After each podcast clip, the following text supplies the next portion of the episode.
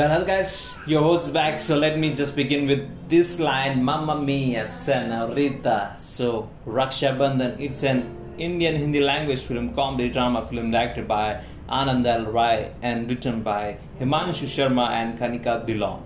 Plotline: Lala has been taking care of his four sisters named Gayatri, Durga, Lakshmi and Saraswati, and Lala runs a chat shop that provides for all. Since the day he promised his dying mother to have all his sisters married before he gets married, the love of his life, Sapna, has been waiting for him. Somehow he manages to get one of his sisters married, and he gives up one of his kidneys for the wedding of other two sisters, but it didn't take much of a time to get the things uglier when his married sister Gayatri gave up her life by drinking poison as her in-laws were asking dowry again and again, and she couldn't think of having her brother pay the price.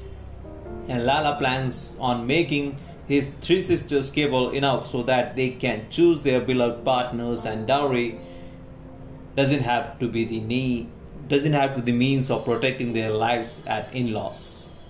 That's it for the plotline, guys. Let me just do the synopsis now. The story is written appropriately according to the scenes of a normal household where dowry plays a big role in girls' life with in-laws.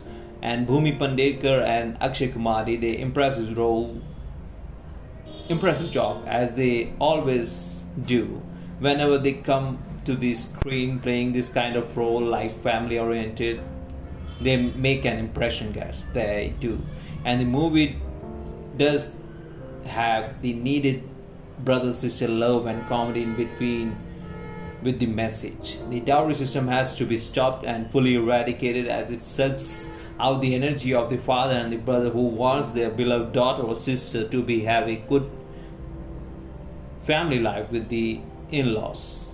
I believe people who ask for dowry already think their beloved son wasn't capable of providing them financially, so at least ask for dowry from the girl's family for their own sake.